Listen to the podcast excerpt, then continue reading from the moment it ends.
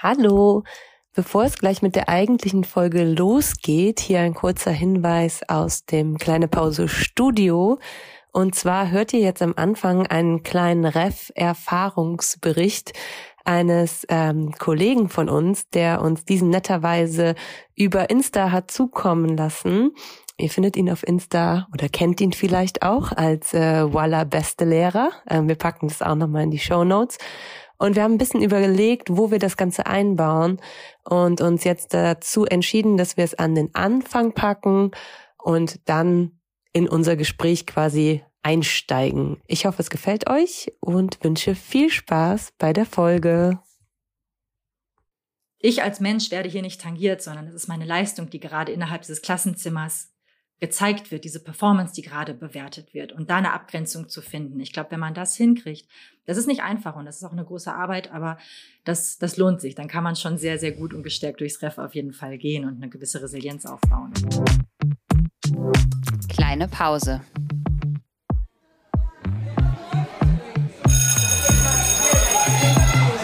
Begegnungen in der Teeküche.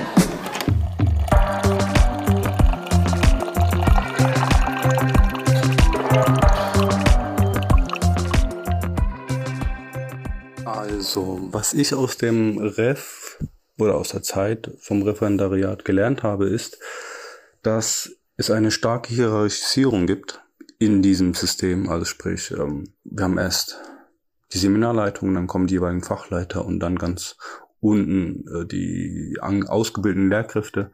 Und dieses System birgt sehr große Gefahren mit sich, da man stetig von oben auf, ähm, ja, auf, auf, auf die jungen oder auf die ausgebildeten Lehrkräfte schaut. Das andere meiner Meinung nach ist, dass viele Fachleiter zu lange schon in diesem Beruf sind, also teilweise diese Tätigkeit 15, 20, 25 Jahre lang bereits ausüben und unserer Erfahrung nach oder auch meiner Erfahrung nach einfach teilweise schon den Bezug zur alltäglichen Schulrealität verlieren. Sie unterrichten selbst nur noch vier, fünf, maximal sechs Stunden und sind ansonsten mit dem Ausbilden von ReferendarInnen beschäftigt, sind oft auch nur in, in einer Klasse oder in zwei Klassen eingesetzt und haben sozusagen ihr bestimmtes Schema, was dieses Schema F, sage ich jetzt mal, was sie ständig ausüben. Das war bei uns zumindest äh, in der Ausbildung so der Fall gewesen. Was auch noch äh, sehr ja, problematisch bei uns teilweise war, dass wir viele gestandene Persönlichkeiten hatten. Also sprich Personen, die bereits einen Doktortitel haben, Personen, die Quereinstieg gemacht haben, Personen, die eine Ausbildung bereits hinter sich haben, einfach gestandene Persönlichkeiten die dann im Referendariat diffamiert werden, weil sie anscheinend keine guten Lehrkräfte sind.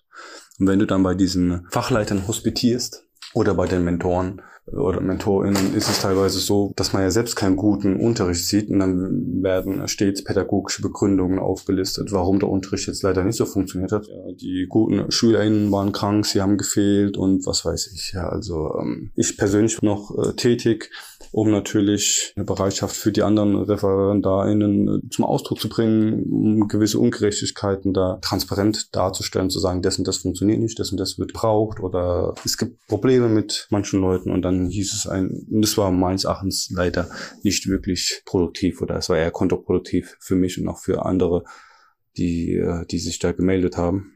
Leider das, was mir auch aufgefallen ist, äh, auch später, als ich dann nach der Ausbildung, also nach dem Referendariat, äh, selbst das, Mentor das Mentoriat für eine Referendarin übernommen habe, ist, dass das Bild meist schon nach dem ersten Eindruck da ist und das sich auch leider fast nicht ändert, also sprich nach dem ersten Unterrichtsbesuch oder nach der ersten Unterrichtsmitschau und ähm, also nach der ersten Lehrprobe und dass sich da schon die Note verfestigt. Egal wie viele Beratungen es gibt, wie viele Lehrproben, man hat teilweise das Gefühl, es gibt da keine, es gibt da kein Umschwenken mehr. Es gibt da keine andere Sicht mehr. Sagen, okay, da gab es wirklich eine sehr große Entwicklung, die betrachten wir und das äh, zeigt sich auch in der Not. Diese Erfahrung habe ich leider nicht gemacht und auch nicht ja, auch bestätigt bekommen von vielen. Hinzu kommt, dass es keine antirassistische oder antidiskriminierende Bildung in dem Sinne gab. Also Vielfalt, Diversität wurde eigentlich überhaupt nicht angesprochen und wenn dann nur in Bezug auf die verschiedenen Lerntypen, aber halt überhaupt nicht realitätsnah, sondern eher sogar realitätsfern. Man hat äh, immer nur vom guten Unterricht gesprochen, teilweise auch was, was einen guten Lehrer ausmacht. Und dann wurde immer von Authentizität, von Transparenz, von gewissen Lehrerpersönlichkeit gesprochen. Und das sind Begriffe, die ein Spektrum darstellen, wo jeder eine gewisse Meinung hat ein, gewisse, ein gewisses Bild, aber dieses Bild halt natürlich nicht alles abdeckt oder auch vielleicht auch alles abdecken könnte. Persönlich habe ich auch viele Vorurteile, Diskriminierungen, auch teilweise Anfeindungen einstecken müssen, weil ich der einzige POC-Lehrer war in diesem ganzen Referendariat und wurde von vornherein gleich in die muslimische, in die türkische, in die in eine gewisse Schublade gesteckt. Da kommst du leider gar nicht mehr raus und das hat einen sehr starken Einfluss auf die Note. Bei uns war es noch so, dass wir gar keine Noten für, für die Lehrproben bekommen haben, sondern es gab einen Beratungsstern und wir wurden beraten. Das war katastrophal, vor allem deswegen, weil wir ja leider in unserem Bildungssystem mit Noten umgehen müssen. Ähm, SchülerInnen bewerten müssen aufgrund ihrer Leistungen und dann dies im Referendariat gar nicht bekommen haben. Ja, also wir hatten keine Bewertung in dem Sinne, sondern wir hatten dann eine Vornote nach unseren drei Unterrichtslehrproben und dann stand eigentlich auch schon fast die Endnote fest. So, so haben wir es dann auch, also das habe ich auch als Mentor irgendwann erlebt. Es gibt keine starke Abweichung von der End zur Vornote darf es nicht. Weil es kann ja nicht sein, dass jemand innerhalb kürzester Zeit so eine starke Entwicklung macht und man muss ja davon ausgehen, dass die Note so stimmt, so wie sie ist. Also steht die Note eigentlich mehr oder weniger fest, was sehr traurig und bedauerlich und auch sehr unfair ist. Das ganze System müsste eigentlich komplett reformiert werden. Leider habe ich und viele andere Kolleginnen und Freunde auch keine gute Erfahrung im Referendariat gemacht. Es ist viel tatsächlich. Es ist eine Stress volle Zeit. Und es ist nicht so, dass man mit Aufgaben überschüttet wird. Nein, das ist nicht, weil ich habe währenddessen habe ich recht aktiv Basketball gespielt. Ich habe eine Damenmannschaft gecoacht, zweimal die Woche und am Wochenende noch spielen. Und ähm, also Zeit hat man schon. Ja, es ist einfach nur dieser Druck, dieser immense Druck, der von außen auf einen aufprallt und, und man nicht wirklich weiß, was man mit diesen Erwartungen anfangen soll. Und dabei sind die SchülerInnen gar nicht das Problem, sondern tatsächlich nur das Seminar. Und es ist auch teilweise so, dass die Note sehr stark abhängig von den FachleiterInnen ist sehr stark. Ob sie dich mögen oder nicht.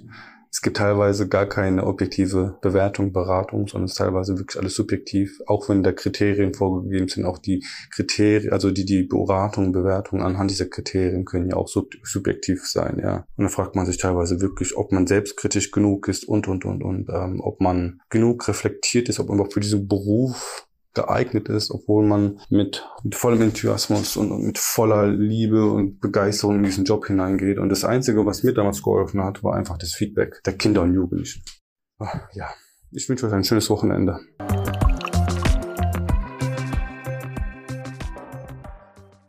Okay, ich würde sagen, wir fangen einfach an. Ja. Hallo und herzlich willkommen. Hallo zu ja. einer neuen Folge. Nach gefühlt irgendwie fast zwei Wochen, ne? Ja, es war eine lange Pause. Genau, waren wir des doch, Abis. Ja, richtig. Und jetzt freuen wir uns sehr, weil wir äh, an einem wunderschönen sonnigen Sonntag hier zu dritt zusammensitzen und eine digitale Brücke zwischen Köln und Berlin gebaut haben. Wie so oft. ja, richtig. Und wir haben eine wundervolle Gästin und wir würden uns super freuen, wenn du dich vorstellen könntest. Äh, ja, sehr gerne. Ähm, ich bin Clara, wie ihr schon erwähnt habt. Ich ähm, wohne in Berlin. Ich bin hierher gezogen, um mein Referendariat zu absolvieren. Also wie ihr komme ich aus dem Lehrerinnenberuf. Ähm, ich habe zwischen dem ersten und zweiten Staatsexamen aber noch einige andere Sachen gemacht. Ich habe internationale Projekte koordiniert mit dem Goethe-Institut, war studienbezogen, super viel im Ausland und genau, habe dann mein Ref hier abgeschlossen und danach aber gesagt, okay, die Schule, das ist, glaube ich, nichts für mich. Es lief einiges in der Lehrerinnenausbildung, die ich erlebt habe, schief und ähm, ist geschehen, wie ich es nicht für richtig wirklich erachte. Und deswegen habe ich gesagt, ich schaue mich um und nach einigen Umwegen ähm, arbeite ich jetzt radikal stärken und bedarfsorientiert mit Jugendlichen im Street College. Das ist eine ganz tolle Bildungseinrichtung in Kreuzberg. Ja, sehr schön. Wir bedanken uns sehr für äh, die Vorstellungsrunde und vielleicht die ZuhörerInnen, die uns schon ein bisschen länger kennen und folgen, wissen jetzt auch, warum wir hier heute zusammensitzen. Denn wir können äh, heute zusammen zu dritt oder wollen wir gerne einen reflektierten und auch kritischen Blick auf die LehrerInnen-Ausbildung legen. Nicht nur das, sondern natürlich auch mit Blick darauf, was gibt es denn eigentlich noch für alternative Bildungswege, die äh, vielleicht auch gar nicht ganz so ähm, bekannt sind und natürlich auch teilweise nur regional stattfinden. Das äh, könnte heute unser Fokus in dem Gespräch auf jeden Fall werden. Und ähm, Clara, vielleicht möchtest du direkt an der Stelle. Kurzer Einwand und Ja. das äh, Lehramtsfestival. Genau, das ist ne? auch Da haben wir genau. uns nämlich quasi gesehen. Also wir waren in Berlin, aber ähm, Genau. das Ganze hat ja trotzdem online stattgefunden und ähm, haben uns dann zufällig auch in ein, einem Workshop zur Mehrsprachigkeit plötzlich äh, auf dem Bildschirm gesehen. Also haben wir quasi schon mal zusammen einen, äh, ja, jetzt ist ja dann einen LehrerInnen-Workshop sozusagen gemacht. Und da wollten wir auch noch mal so ein bisschen vielleicht drauf zu sprechen kommen, gerade aus dem Grund, ähm, weil das ja ein Festival war, das sich vor allem, aber nicht nur an ähm, zukünftige LehrerInnen richtet und auch äh, so ähm, von Studierenden ausgerichtet wird und ähm, wir da quasi aus der Praxis erzählen konnten und gemerkt haben, dass es ganz interessant war, weil es ganz viele noch nicht ähm, unterrichtende Lehrkräfte da gab und die Perspektiven da dadurch sehr unterschiedlich waren und für uns ganz, ganz spannend. Und deshalb haben wir gedacht, passt es eigentlich auch ganz gut zu dieser Folge da nochmal so ein bisschen drauf zu blicken, was sich vielleicht auch verändert. Das ist natürlich jetzt trotzdem ein, ein Bubble-Ausschnitt ähm, von diesem Festival, aber was für uns aus unserer Perspektive heraus da vielleicht auch ganz spannend war zu sehen bei so äh, jetzt noch studierenden zukünftigen Lehrkräften. Hm, Genau. Genau. Ein kurzer Einwand ist ein bisschen länger geworden. Aber, äh, das ist vielleicht auch noch wichtig. Genau. So, jetzt wolltest du sagen, dass die Ja, Clara ich- ihre Anekdote. Genau, genau. Ich, äh, du hast jetzt hier schon die äh, Vocal-Lehrer in Ausbildung der Zukunft angesprochen, die wir repräsentiert sehen durch dieses wunderbare Lehramtsfestival. Ähm, genau, Clara, ähm, vielleicht möchtest du deine Anekdote erzählen. Ja, sehr gerne. Ähm, mein Handy hat mich vor kurzem daran erinnert. Äh, Im Mai 2018, ähm, es kommt ja manchmal so diese Erinnerung, vor drei Jahren ist das und das passiert. Und da ist auf meinem Bildschirm ein Bild von mir aufgeploppt, wie ich weit grinsend mit Luftschlangen umhangen äh, auf dem Schulhof stand. Und das war tatsächlich der Tag meines Examens. Und ähm, das habe ich 2018 abgeschlossen. Wie alle wahrscheinlich war ich super aufgeregt. Es war ein sehr intensiver, stressiger Tag und zum Glück haben mich ähm, ganz liebe Menschen an dem Tag auch bei der Schule abgeholt und dann entsprechend schon mal, bevor die Notenvergabe stattgefunden hat, geschmückt und gefeiert. und ähm, ich bin dann am Ende raus und habe das ähm, Examen bestanden. Ich habe eine 1,6 bekommen und mich super gefreut und gefeiert. Und mein bester Freund kam auf mich zu und meinte, Clara, endlich hast du es allen gezeigt mit diesem Examen, mit diesem Zeugnis, dass du eine gute Lehrerin bist. Du hast so lange an dir gezweifelt, du hast gelitten, du hast so hart gearbeitet. Endlich konntest du ihnen zeigen, dass du eine gute Lehrerin bist.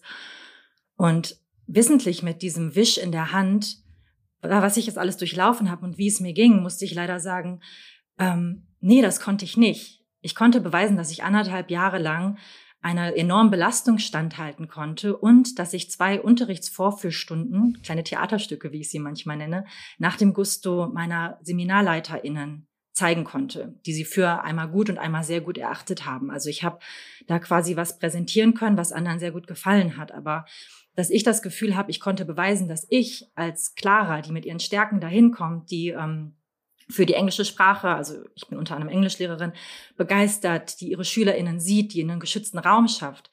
Das war nur nebensächlich und das konnte ich mit dem Staatsexamen nicht wirklich beweisen. Und entsprechend ähm, habe ich gemerkt, dass mir die Ausbildung nicht wirklich gut getan hat und auch geholfen hat und ich nicht ähm, wirklich in diesem System, was mich auch quasi als so eine ja wirklich ausgelutschte Hülle zurückgelassen hat und emotional wirklich mitgenommen hat, obwohl es dann natürlich auf dem Papier gut aussah, dass ich gesagt habe, nee, ich glaube, wenn ich eine Lehrerin sein möchte, die gut ähm, ihre SchülerInnen unterstützt und ähm, fördert und auch zum Teil fordert, aber auch sieht, dann muss ich das doch selber in meiner Ausbildung auch erfahren haben. Und deswegen, weil ich bin eine Idealistin durch und durch und ich kann das, ich kann auch nicht anders, habe ich erstmal gesagt, ich ähm, distanziere mich erstmal von der Schule, ich mache was anderes und ähm, komme jetzt aber wieder zurück an den Punkt, wo ich merke, mir geht dieses Thema so nah, mir ist es so wichtig, mir liegt das so am Herzen.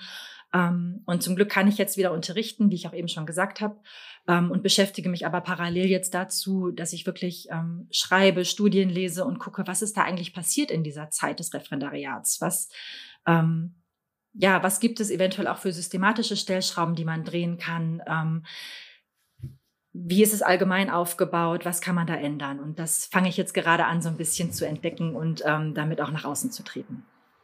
total spannend und total wichtig.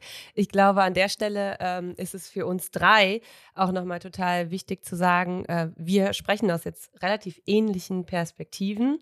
Ne? Also wir sind äh, drei relativ junge weiße Frauen, die ins ähm, Ref gegangen sind äh, vor einiger Zeit und in zwei verschiedenen Bundesländern in dem Fall. Und wir können natürlich nicht die äh, Lehramtsausbildung und das Referendariat in ganz Deutschland irgendwie in den Blick nehmen. Wir kennen nur so ungefähr, wie es äh, auch in anderen Bundesländern abläuft, aber sprechen natürlich auch aus unseren Erfahrungen heraus. Ne? Und ähm, das kann natürlich dann in dem Fall auch gar nicht unser Anspruch sein, äh, für irgendwie alle, die das Ref gemacht haben, zu sprechen. Und gleichzeitig auch äh, soll das natürlich auch keine Folge sein für alle, die jetzt vielleicht nächstes Jahr oder wann auch immer ins Ref gehen, dass das genauso ablaufen wird, wie wir das jetzt beschreiben. Ne? Das ist ja eigentlich selbstverständlich, aber ich glaube, es gibt eben schon so ein paar Aspekte dieser Zeit, Zeit, über die man trotzdem ähm, sprechen kann und auf die man auch trotzdem kritisch schauen kann, die vielleicht auch bundesländerübergreifend eine Rolle spielen und ähm, einfach in diesem System der Ausbildung insgesamt angelegt sind. Ja. Auf jeden Fall. Also ähm, das ist auch was, was ich immer wieder bemerke, wie hochgradig komplex sowohl ja einfach das System Schule ist, ähm, weil es einfach so viele Menschen beinhaltet, aber natürlich auch die Lehramtsausbildung. Und das ist so personenabhängig, wer einen begleitet, wer man, ähm, wer man selber ist, wer einen bewertet, wie die Klassen aufgestellt sind. Ähm, von daher kann es wirklich von Schule zu Schule variieren oder auch von Person zu Person oder tut es auch auf jeden Fall. Das ist mir auch im Gespräch mit vielen anderen deutlich geworden. Aber so ein paar Sachen ähm, verlaufen, glaube ich, wirklich dann noch recht ähnlich manchmal. Auf jeden Fall. Auf der anderen Seite würde ich aber auch immer sagen, auch wenn ich euch beiden zu 100 Prozent zustimme, dass wir ja versuchen, in diesem Podcast Schule ein bisschen neu und anders zu denken und innovativ. Und ähm, man kann natürlich Schule als bestehendes System ähm, nicht also man darf innerhalb dieses bestehenden Systems nicht vergessen, dass immer wieder neue Menschen hinzukommen, die dann LehrerInnen sind.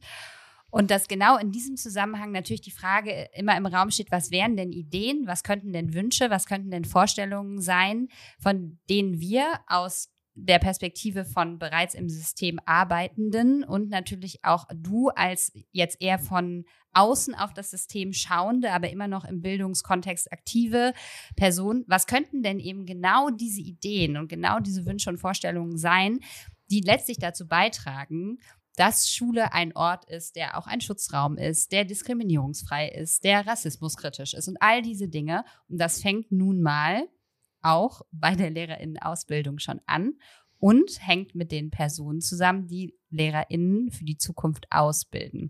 Und das sind eben zwei Institutionen, ist die Universität und dann eben später das äh, Studienseminar, Lehrerinnen-Seminar, wie es auch immer in den verschiedenen Bundesländern heißen mag.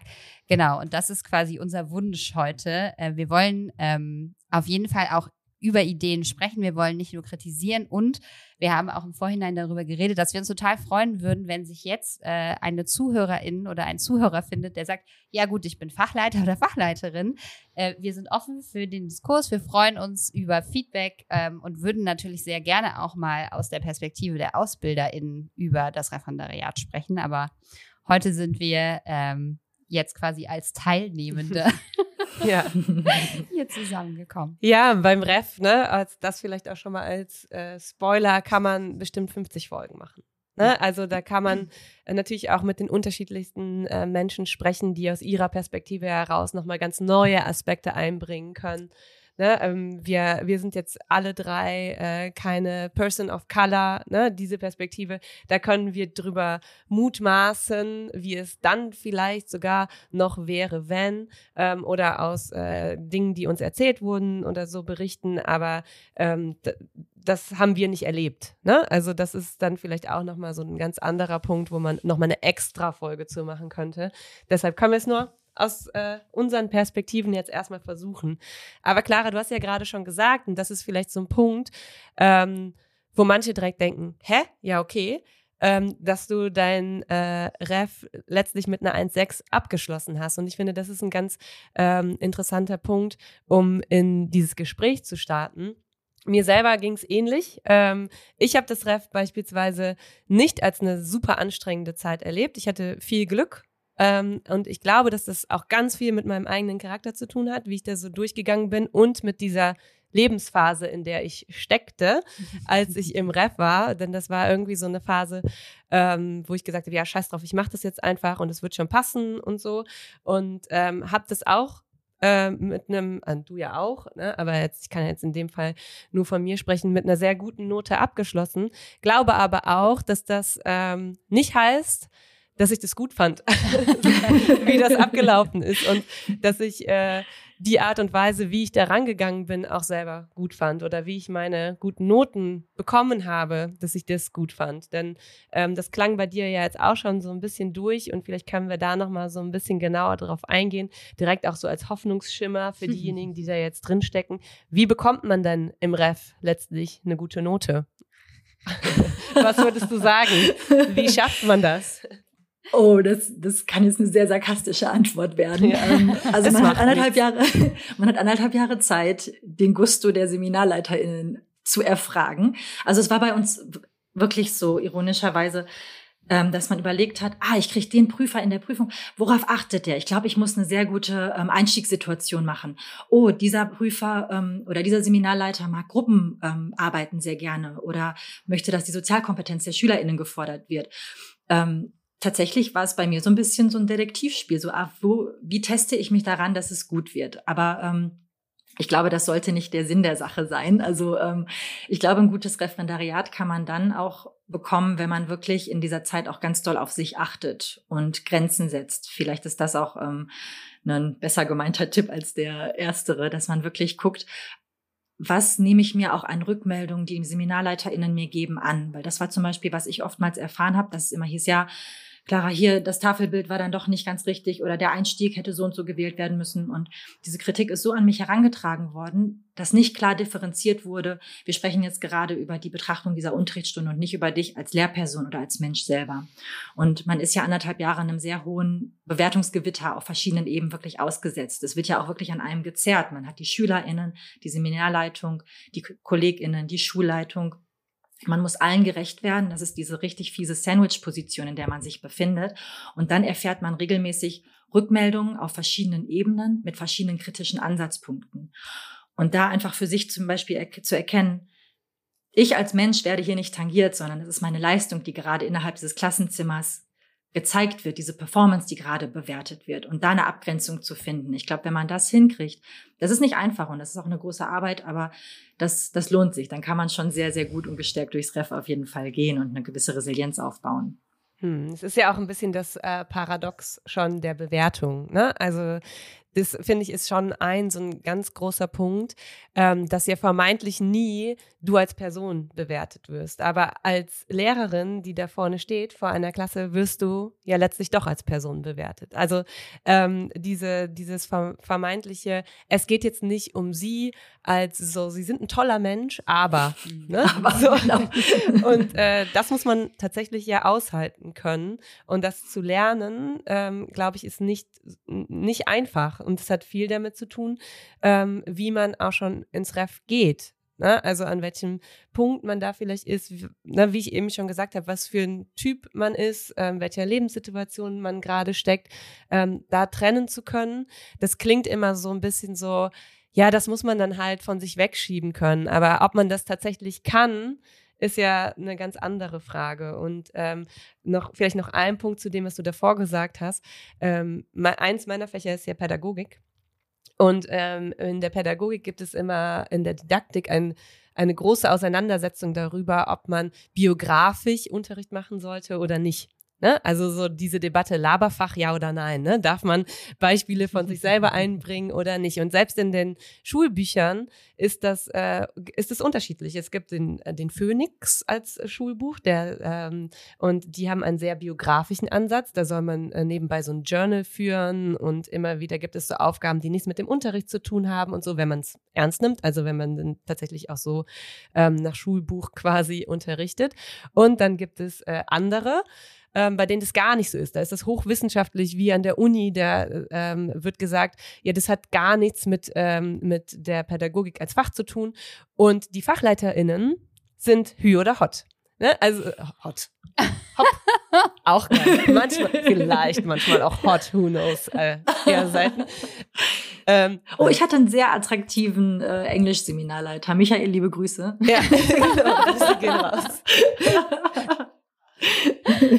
ja, aber es ist tatsächlich so, die eine Hälfte kommt halt aus der einen Richtung und die andere Hälfte kommt eher aus der anderen Richtung. Also Schritt eins als Referendarin, wenn man in der Uni gut aufgepasst hat und weiß, ähm, also in der Fachdidaktik, dass es diese zwei Richtungen gibt, ist rauszufinden, also so auf so Detektivarbeit zu gehen, ist meine äh, Fachleiterin und mein Fachleiter eher die Person, die das Biografische gut findet oder eher die Person, die voll wissenschaftlich unimäßig drauf ist.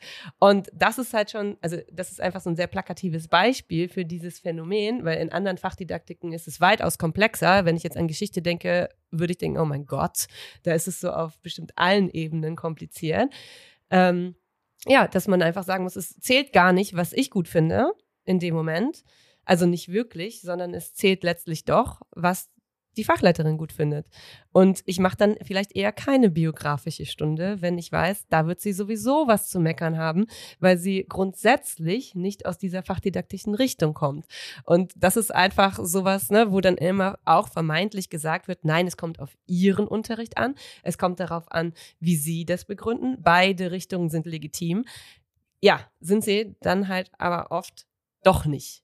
So, ne? Und deshalb ähm, stimme ich dem schon sehr zu, ne, dass es da auch krasse Diagnosefähigkeiten braucht irgendwie, die äh, man ganz selbstbewusst irgendwie dann auch ähm, abhandeln muss. Und das muss man mhm. ja erstmal wissen. Also das weiß man ja nicht, wenn man da so sitzt. So, das ist äh, schon krass.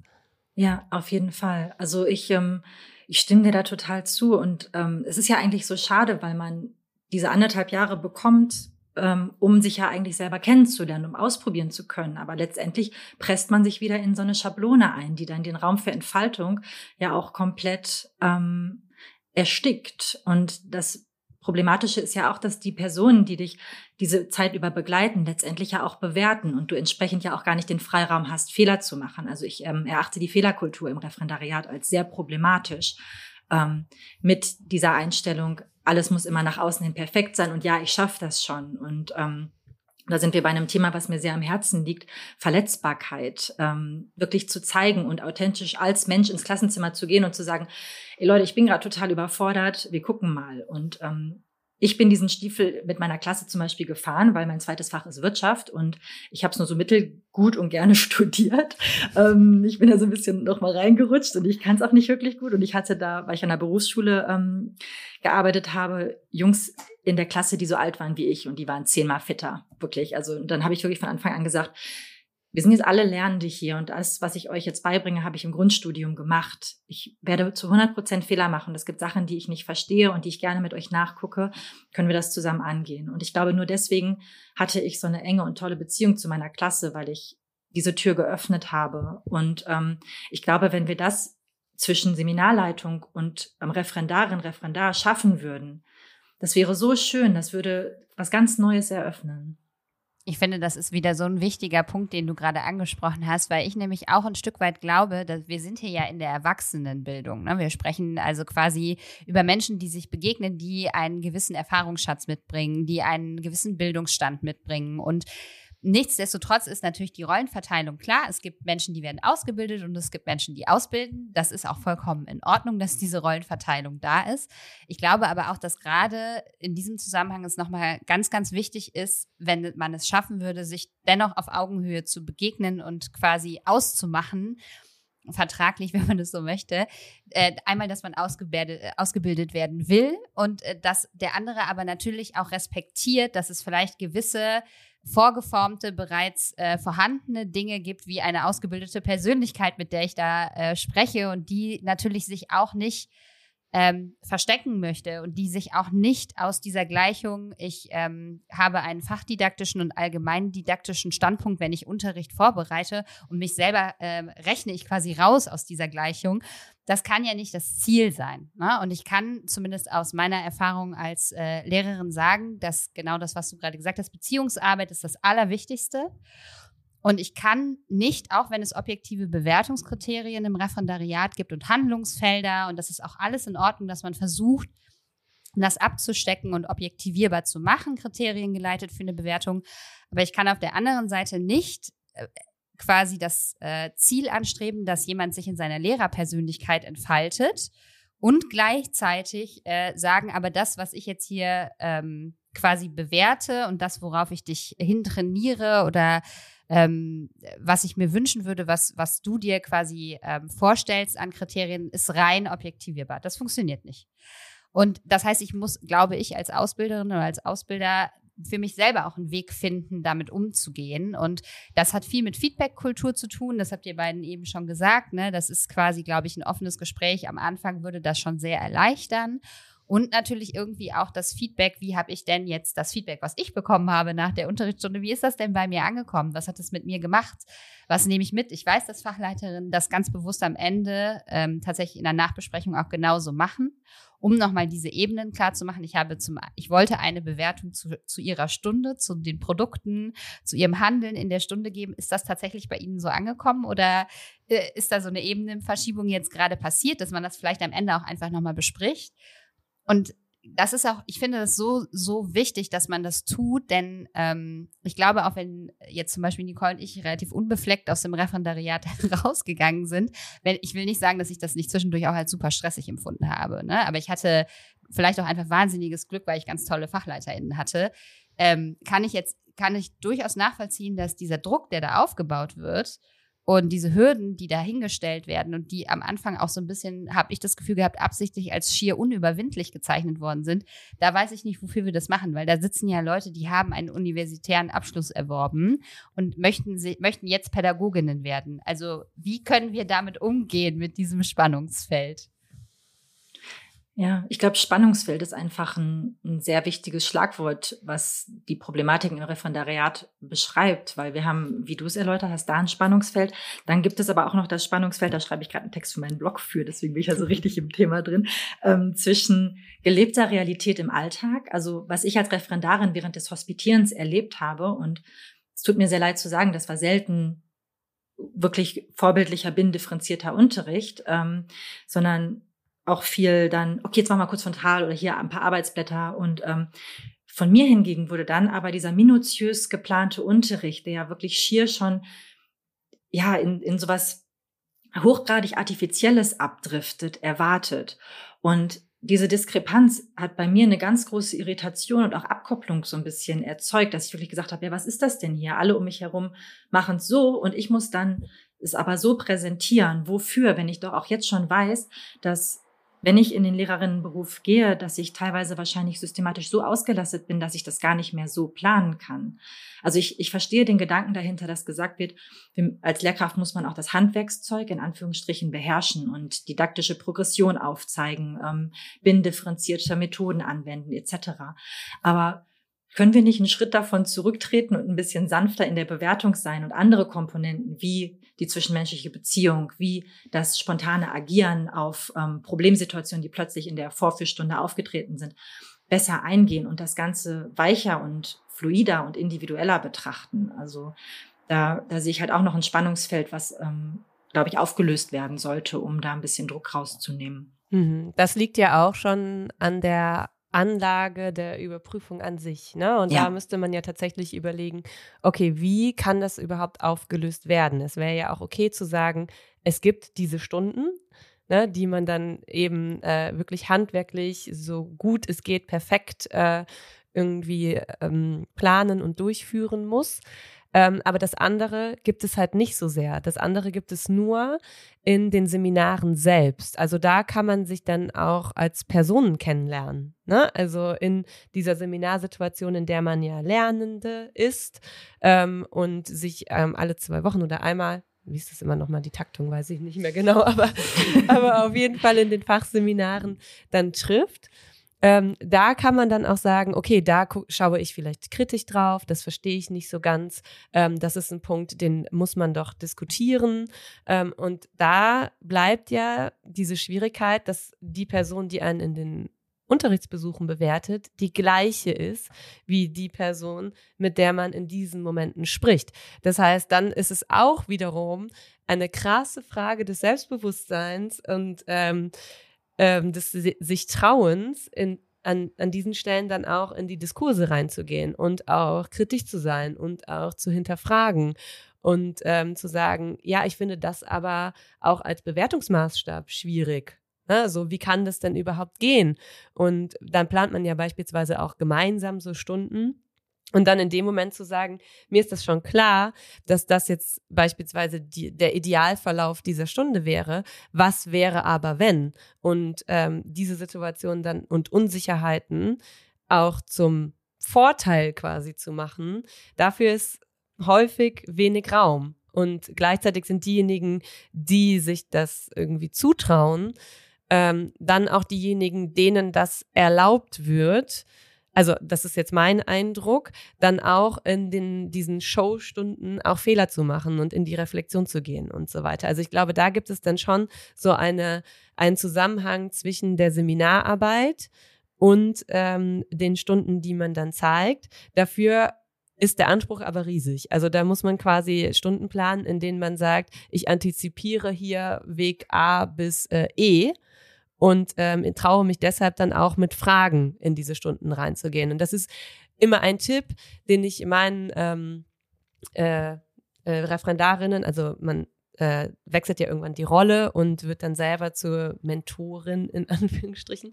ähm, immer gebe, zu sagen, ähm, du, du musst lernen, ähm, alle verschiedenen Möglichkeiten zu antizipieren und du musst dich trauen, die im Vorfeld anzusprechen. Und da kommt dann ja auch so, ein, so eine Sache wie Zeitmanagement, die eigenen Möglichkeiten und sowas auch mit rein. Denn wenn man das machen will, ähm, also die Pläne schreiben, wirklich zwei Wochen vorher, wirklich alles gedanklich durchgehen äh, und so, dann wird es einfach eine ultra stressige Zeit, weil der Arbeitsaufwand unglaublich viel höher ist, zu sagen, ich antizipiere alles.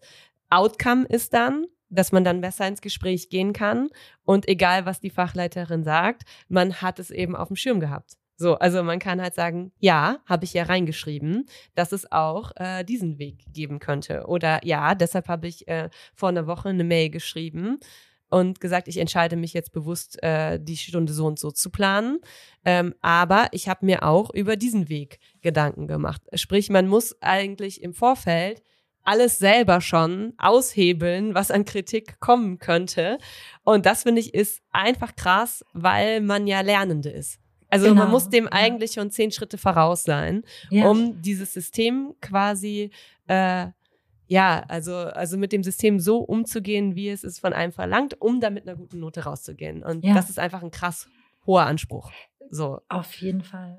Und es ist ja auch keine Ausbildung dahingehend mehr. Also genau. man, man ist ja quasi schon fertig. Also man kriegt ja schon Ärger, dass man keine Rollschuh fährt, obwohl man noch nicht richtig lauf, laufen kann. Und das ist so, ähm, ja, das ist, das ist sehr, sehr schwierig und komplex. Und ähm, ein Gedanke, den ich jetzt gerade hatte, als du ähm, das ausgeführt hast, wann werden denn mal die SchülerInnen gefragt?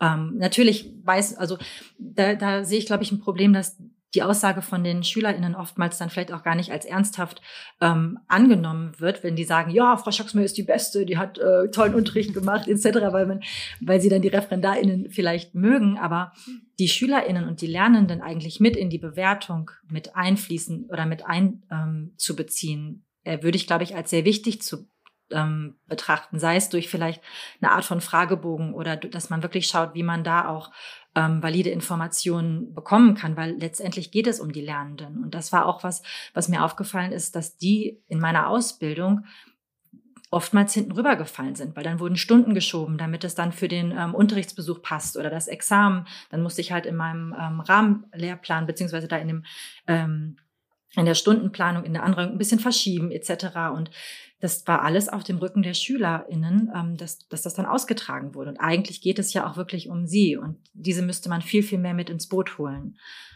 Total. Es hm. ist eh so, sorry, Clara, wolltest du noch was sagen? Nee, genau. ich finde es so paradox, äh, nahezu, muss ich ganz ehrlich sagen, dass ähm, das, worüber ihr jetzt gerade gesprochen habt, ne, die LehrerInnen-Persönlichkeit sozusagen, ne? Clara, du hast ja auch gerade gesagt, ne, so die Beziehung zu den Schülern, ähm, wie bewerten die Schüler äh, ihre persönlichen Erlebnisse im Unterricht, wie sie gefördert werden, was sie gelernt haben. Ne? Das wird nicht befragt. Ich erinnere mich an ähm, einen UB in diesem Corona-Schuljahr, ne? das darf man ja auch nicht vergessen, dass äh, trotz Corona das Referendariat auch unter den weirdesten so Bedingungen krass. irgendwie weitergelaufen ist wow. und alle sich nur gedacht haben, okay, alles klar, machen wir jetzt. So, es, es geht, ich erinnere mich an, an einen UB. Ich saß als Ausbildungslehrerin da hinten drin, war also. Ah, ja, so heißt das. Sorry, ich habe eben die ganze Zeit überlegt. Ja, ich weiß, ich wollte dir nicht reinquatschen, du hast Mentorin gesagt, aber ist ja egal. Ist Ausbildungslehrerin, Mentorin. So saß ich da hinten drin, war dann also entsprechend auch bei der Nachbesprechung. Was ich so wunderbar finde, den Satz habe ich auch nicht das erste Mal gehört, ist, ja, über ihre Lehrerpersönlichkeit äh, äh, müssen wir ja gar nicht sprechen, denn die ist ja die ist ja bombenmäßig. Das stimmt. In diesem Fall kann ich das nur bestätigen. Und das ist natürlich in ganz vielen anderen Fällen auch so. Und ich dachte mir so, yo, aber das ist ja das, was man nicht, also anders. Das ist ganz schwer zu bewerten, das ist ganz schwer zu erlernen, das ist ganz schwer in einen Ausbildungskontext zu integrieren. Deshalb freuen wir uns jetzt alle miteinander, wenn die ganz toll ist, die Lehrerinnenpersönlichkeit. Dann sprechen wir nicht mehr darüber, weil jetzt können wir ja über fachdidaktische Inhalte ja. in diesem Gespräch sprechen. Und ich dachte einfach nur so, ja, aber irgendwie ist das doch das, worauf es ankommt. Und das kann man nur halt schwer bewerten. Das können wir, darüber können wir uns schwer verständigen. Wie wollen wir das objektivieren? Das ist die Lösung. Wir sprechen einfach gar nicht mehr drüber. Hm. Ja, Story of my life. Also so lief mein Referendariat ab. Das war immer so, oh, Frau Schacksmann, richtig toll. Jetzt geht's halt, bam, bam, bam, kommen die Probleme. Und hm. das, das ist schwer zu ertragen dauerhaft. Also ich glaube, da muss wirklich eine andere Art des Feedbacks, eine andere Art der Rückmeldung, auch der Gewichtung irgendwie reinkommen. Mhm. Auf jeden Fall. Ich denke da jetzt gerade tatsächlich auch, bei uns sind im Hintergrund gerade Kirchenglocken.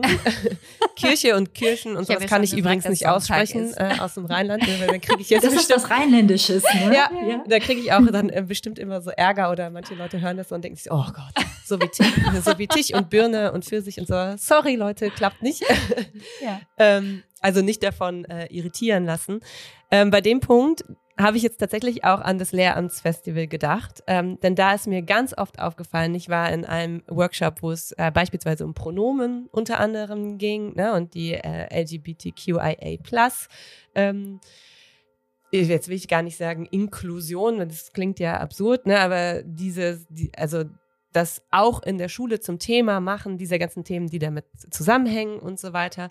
Und man merkt ja jetzt immer mehr, wie viel ähm, mehr äh, Studierende da aufgeklärter sind. Also die ganz anders sprechen als wir, die das irgendwie als ganz normal hinnehmen, dass sie ihre Pronomen nennen, die, die ähm, in Bezug auf Rassismuskritik und ähm, Sprache da viel, viel weiter sind.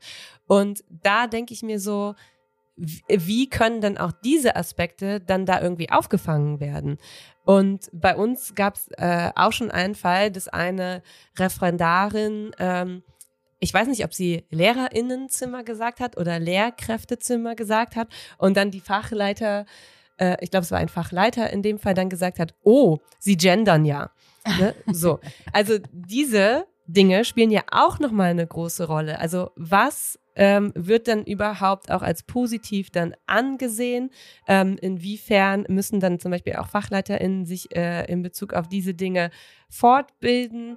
Und ich habe nur gedacht, so krass, wenn diese ganzen Studierenden, die jetzt hier bei diesem Festival sind und so krass sprechen über Themen, ähm, mit denen ich mich jetzt auch befasse, aber noch lange nicht alle Personen in der Schule, ähm, wenn die ins Ref gehen und auf die Fachleiterinnen treffen, diese Diskrepanz ist so groß, dass da einfach Welten zum Teil zwischenliegen. Und wir wissen ja, was es für Reaktionen geben kann auf diese Dinge. Und das ist, glaube ich, auch so ein Punkt, den man jetzt auch, wenn man auf Insta ist und so, immer wieder hört, dass das dann so die große Frage ist, so, wie gehe ich selber damit um, dass diese ganzen Dinge in meiner Ausbildung keine Rolle spielen, ich das aber trotzdem machen möchte, ich aber dann Angst habe, dass das sich nachher auf meine Note ausschlägt, wenn ich sage, ich möchte aber nicht das und das sagen, sondern äh, Gender einfach weiter. Also das ist ja immer nur das Minimalbeispiel, weil es so jeder versteht. Ne? Ähm, obwohl mein, mein Fachleiter, meine Fachleiterin vielleicht in ihren eigenen Arbeitsblättern nicht gendert oder sonst was. So. Und das sind so Sachen, wo ich mich echt frage, so, wow, also eine Distanz gibt es immer. ne, und Machtgefälle und so weiter. Aber wir leben nun mal gerade auch in einer Zeit der Umbrüche, wo wirklich sehr, sehr viel passiert. Und da geht einfach diese Spaltung immer krasser auseinander.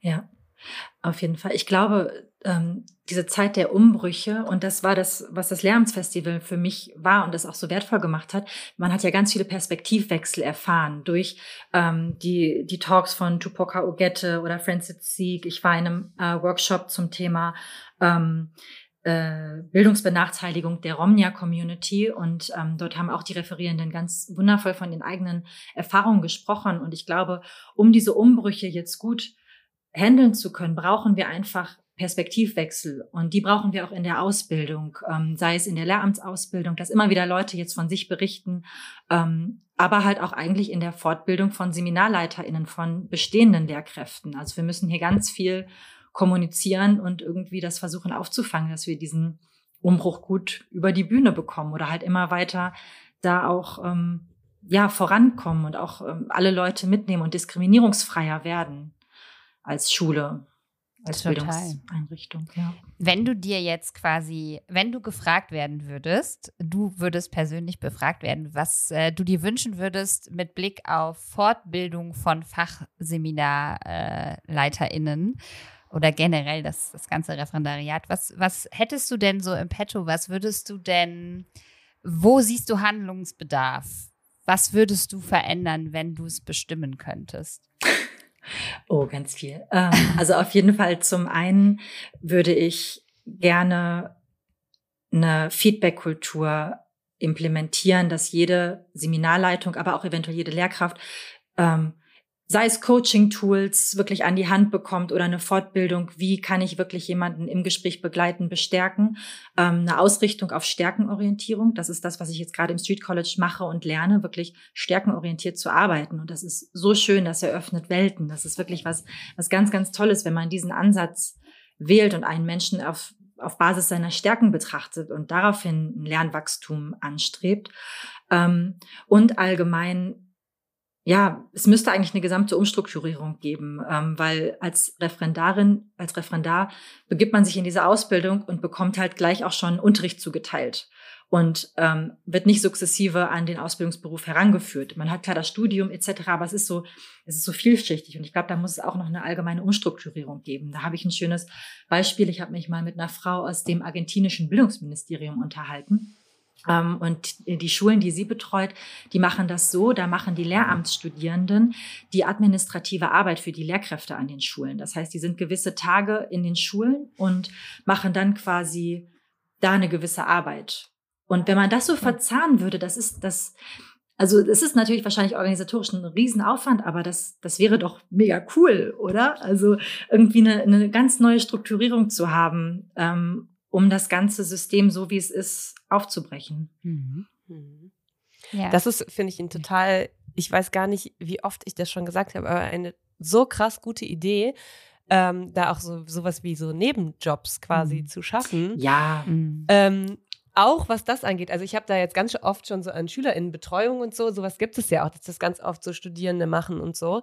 Aber ähm, ich weiß nicht, wie oft ich schon gesagt habe, ey, eigentlich bräuchte man eine Assistentin. Also ich brauche sowas wie eine Sekretärin, weil dieses ja. ganze Administrative ist so viel zusätzliche Arbeit, also dieser Formalismus in der Schule ist wie überall in Deutschland, ne? also es ist ja wirklich so viel Bürokratie und ähm, da geht es jetzt nicht darum, meine Arbeitsblätter für die nächste Stunde zu kopieren oder so, sondern auch einen Einblick zu also sich zu verschaffen, was das eigentlich neben diesem Kerngeschäft alles heißt. Und das frisst so viel Zeit.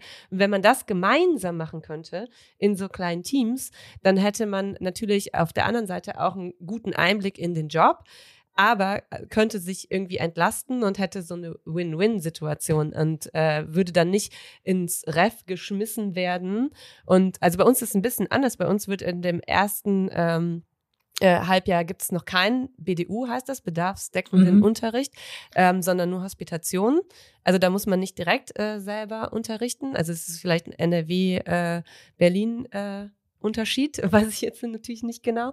Aber ja, man wird halt nicht einfach so in das Ref geschmissen und jetzt geht's los. Und wir haben Praxissemester, ne? Ich weiß genau, nicht, habt ja. ihr ein Praxissemester in Berlin? Ähm, ich, ich habe in NRW studiert, Ah, da okay. weiß ich davon. Mhm. Ähm, wie es jetzt studienbezogen in Berlin ist, weiß ich nicht. Ich tatsächlich habe ich es noch, ich habe es äh, nicht erlebt. Mhm. Aber ja, da habt ihr natürlich vollkommen recht. Aber ähm, Nicole, was du meintest, alleine diese administrativen Sachen ja auch überhaupt erstmal zu lernen, Mhm. sollte vielleicht auch Teil der Ausbildung äh, werden, weil das, da stand ja irgendwie, ich weiß nicht, das, das kommt dann auf einmal so on top und Ja. auf einmal leitet man eine Klasse und muss dann dieses Buch führen und diese Listen führen und ähm, also wenn ich ganz ehrlich bin, habe ich weder das gelernt, noch wie ich vernünftig eine Klausur stelle. Also das war auch was, was mich in meinem Referendariat äh, ganz doll zum Verzweifeln gebracht hat. Ich habe mich dann zwar mit meiner Mentorin hingesetzt so ein bisschen, aber ich habe gemerkt, wie hochgradig ich überfordert bin ähm, mit dem Thema Leistungsbewertung, weil das auch kein wirklich integraler Stand Bestandteil meiner ähm, Ausbildung war. Und dann hieß es auf einmal, okay, jetzt muss ich die SchülerInnen bewerten. Und das hat mir super Mhm. Bauchschmerzen bereitet. Also ich habe die dann immer meistens sich selber bewerten lassen und eine Selbsteinschätzung machen lassen und dann geguckt, ob es passt. Ähm, aber da sind so viele Aspekte, die zum Teil auch, glaube ich, einfach fehlen ähm, oder auch dann wieder so, wahrscheinlich hören jetzt auch Menschen zu, die sagen, hey, das hatte ich aber in meiner Ausbildung. Wahrscheinlich, weil das dann auch wieder so was Individuelles ist, welches Seminar man besucht hat. Ähm, was da der Person oder der Uni dann auch im Ausbildungsverlauf wichtig war. Aber ich kann nur für mich sprechen und da habe ich es nicht erlebt. Das ist jetzt auch wieder so eine spannende Stelle gerade für mich. Da habe ich noch nie drüber nachgedacht. Ich habe, bevor ich ins Referendariat gegangen bin, ich habe erst kurz an der Uni gearbeitet, dann habe ich da gekündigt und wollte da unbedingt weg. Und dann war ich ein Jahr einfach so ohne zweites Staatsexamen an einer Schule tätig und habe das halt einfach gemacht. Ich habe mir da auch gar nichts bei gedacht. Es war ein super geiles Jahr. Es hat so viel Spaß gemacht. Es war total genial. Und ich habe da sogar noch freiwillig hospitiert. Ich hatte nur, ich habe nur Mittelstufenklassen und die Erprobungsstufe unterrichtet. Logischerweise, ich hätte mir in meinem Zustand auch nichts anderes gegeben, in Anführungszeichen. Wobei ich jetzt nicht sagen will, dass man die nicht vernünftig unterrichten sollte. Aber zumindest nichts Abiturrelevantes, weil ich glaube, ich dem Verwaltungsapparat da auch niemals irgendwie hätte Herr werden können oder die Klausuren hätte ohne äh, irgendwie Anleitung so stricken können, dass man äh, das als äh, ja richtig quasi erachtet hätte. Was ich jetzt aber sagen wollte war, ich bin natürlich durch dieses Jahr Praxis diese ganzen Fragen, die du dich, äh, mit denen du dich dann beschäftigen musstest im Referendariat, die habe ich mir nie gestellt, weil wir haben das damals die Kolleginnen und Kollegen einfach beigebracht in diesem Jahr. Also die haben sich halt mit mir hingesetzt oder haben mir alte Klassenarbeiten geschickt und ich habe mir das irgendwie selber erarbeitet, whatever. Aber ich hatte das da einfach ein Jahr lang schon gemacht und hatte zumindest so eine ungefähre Vorstellung, woraus bilde ich eine Note, wann ist es sinnvoll, sich Notizen zu machen, wie muss ich Schüler darauf vorbereiten und was sind da quasi so die, die Goals und die Bedingungen dafür. Ähm, aber das war halt wirklich, ähm, ja, also ich habe es einfach gemacht und dadurch gelernt und natürlich in einem bewertungsfreien Raum. Und ich glaube, dadurch, dass ich dieses eine Jahr hatte, in dem mich niemand bewertet hat und eigentlich alle nur dankbar waren, dass ich diesen Job gemacht habe, quasi, dass ich hatte eine andere Startvoraussetzung ins Referendariat dadurch. Da bin ich sehr sicher, dass das einen großen, großen Einfluss hatte. Super spannend, weil ich, ja, das, ist, das ist, wäre natürlich eine schöne Eröffnung eigentlich zu sagen, okay, man macht erstmal ein Jahr Training und beweist es dann. Ähm, weil, also oft höre ich dann auch wirklich den Satz, so ja, jetzt hat man das Ref ja bestanden, jetzt kann man ja anfangen, Hm. sich als Lehrperson kennenzulernen und den Beruf richtig, also wo ich so, what's the point? Ausbildung, hä, hallo? Also das, ähm, ja, da, ja, scheint einiges wirklich noch ähm, sich ändern zu müssen. was das angeht, habe ich auch oft das Gefühl, dass das Problem natürlich darin liegt, dass also in der Organisation an sich, ne? Also dass man so eine Idealvorstellung irgendwie haben muss, um zu sagen, das ist was, wo man hin will und deshalb daran ausgerichtet irgendwie entwickelt man jetzt ein Programm. Ne? Das ist äh, das ist ja irgendwie klar. Also es wird ja immer Punkte geben, an denen das irgendwo scheitert oder wo man sagt, das kann man nicht äh, in anderthalb Jahren lernen, das wird erst später dazukommen und so. Und diese ganzen Argumentationen kann ich auch total nachvollziehen. Aber auffällig ist ja dennoch, dass es ganz, ganz, ganz wenige Leute gibt, die sagen, ey, mein Ref, das war einfach total cool. Ich habe da so viel gelernt. Ich äh, habe mich da selber so weiterentwickelt, ähm, sondern dass es eher so ist, entweder war es ganz grausam, ne, oder so wie bei uns so ein bisschen, dass man sagt, ach Leute, so schlimm wie man irgendwie äh, das immer sagt, ist es nicht. Du musst nur deine eigene Strategie finden. So, aber es geht nie darum zu sagen, dass das Ref an sich ganz, ganz toll ist. Eine also, Bereicherung. Genau. Das hört man halt voll selten. Und man kann immer, ähm, also man kann vielleicht sagen, man hat sich in der Zeit selber irgendwie krass weiterentwickelt, weil man Wege gefunden hat, mit, ähm, mit dieser Zeit umzugehen. Aber das ist ja dann nicht der, also das kann man ja nicht dem Ref zuschreiben, sondern eben sich selbst. Und das ist was, wo man irgendwie schon merkt, ja, da, also da hört man seltenst Stimmen, die irgendwie sagen, wow, was für eine gute Ausbildung. Sondern es ist auch oft so, dass man sagt, ja, wir waren eine total coole Truppe, weil es sind ja immer mehrere Referendaren. Wir haben uns gegenseitig total unterstützt. Ich habe voll viel über Teamwork gelernt. Ich habe ähm, irgendwie mir selber Dinge gesucht, wo ich mich krass weiterentwickeln konnte und so. Aber ich weiß nicht, ob man dann sagen kann, ja, siehst du, die Ausbildung funktioniert doch. So, ne? Also das finde ich ganz, ganz schwierig. Ja, auf jeden Fall. Und das ist so ein bisschen analog, wie was äh, Melissa Erkut sagt. Die Ausbildung darf nicht an einzelnen Personen abhängen und dann gut werden. Die muss strukturell vernünftig laufen. Und da muss sich deswegen was ändern. Also, ja, wie du schon meintest, man hat immer eine coole Truppe oder einen guten Mentor oder eine gute Mentorin, ähm, Glück mit der Seminarleitung. Aber daran darf es nicht festgemacht werden. Hm, und dann ist es ja auch nicht fair. Es ist nicht fair ja. und was, das habt ihr ganz zu Anfang auch zumindest indirekt schon angesprochen oder vor allem du, Clara das ist ja unsere Erfahrung, die wir als Lernende machen. Und mir kann kein Mensch erzählen, dass das nicht auf ähm, implizite Art und Weise sich so in meinem Selbst, in meinem Ich, auch in meinem professionellen Ich festsetzt, das hat ja wiederum auch einen Impact darauf, wie ich dann mit Lernenden umgehe, für die ich dann als Lehrkraft verantwortlich bin. Und wie soll ich denn, wenn ich selber keine ganz positiven oder überwiegend positiven Erfahrungen gemacht habe, sei es jetzt Umgang ne, mit Fehlern, Fehlerkultur, Feedbackkultur, wenn ich das doch selber nicht erlebt habe, wie soll ich dann, es ist doch, oder der Schritt dahin ist doch viel, viel größer, das dann entsprechend für meine Lernenden im Setting so zu gestalten, dass die sich eben als ähm, supported als Lernende erleben. Und das ist doch vollkommen weird, dass gerade in diesem Beruf nicht mehr darauf geachtet wird, was die Selbsterfahrung ist. Hm. Finde ich total suspekt, so als wären das, als wäre man selber auch dann, wenn man Lehrer ist, kein Lernender mehr. So, das ist einmal super strange, dass das so voneinander abgekoppelt wird. Ähm, weil wir eben mit jungen Menschen zusammenarbeiten, die sich ja auch weiterentwickeln, auf die man sich einstellen können muss und so weiter. Und gesellschaftliche Veränderungen, politische Veränderungen, ne? whatever. Und das ist der eine Punkt. Wirklich der andere Punkt ist, dass es äh, schmerzlich ist zu wissen, dass man selbst quasi durch die harte Schule geprügelt wird. Was gebe ich denn dann weiter? Also was macht ja, du das musst denn? da jetzt auch durch, ist halt genau. Also ja. genau das kann das ja sein und das ist es ja in manchen Punkten auch und das ist schrecklich. Mhm. Auf jeden ja. Fall. Aber auch diese Sätze, die wahrscheinlich fast jeder Referendar oder jede Referendarin gehört hat, so, ja, da musste ich auch durch, das muss jeder jetzt machen, Augen zu und durch.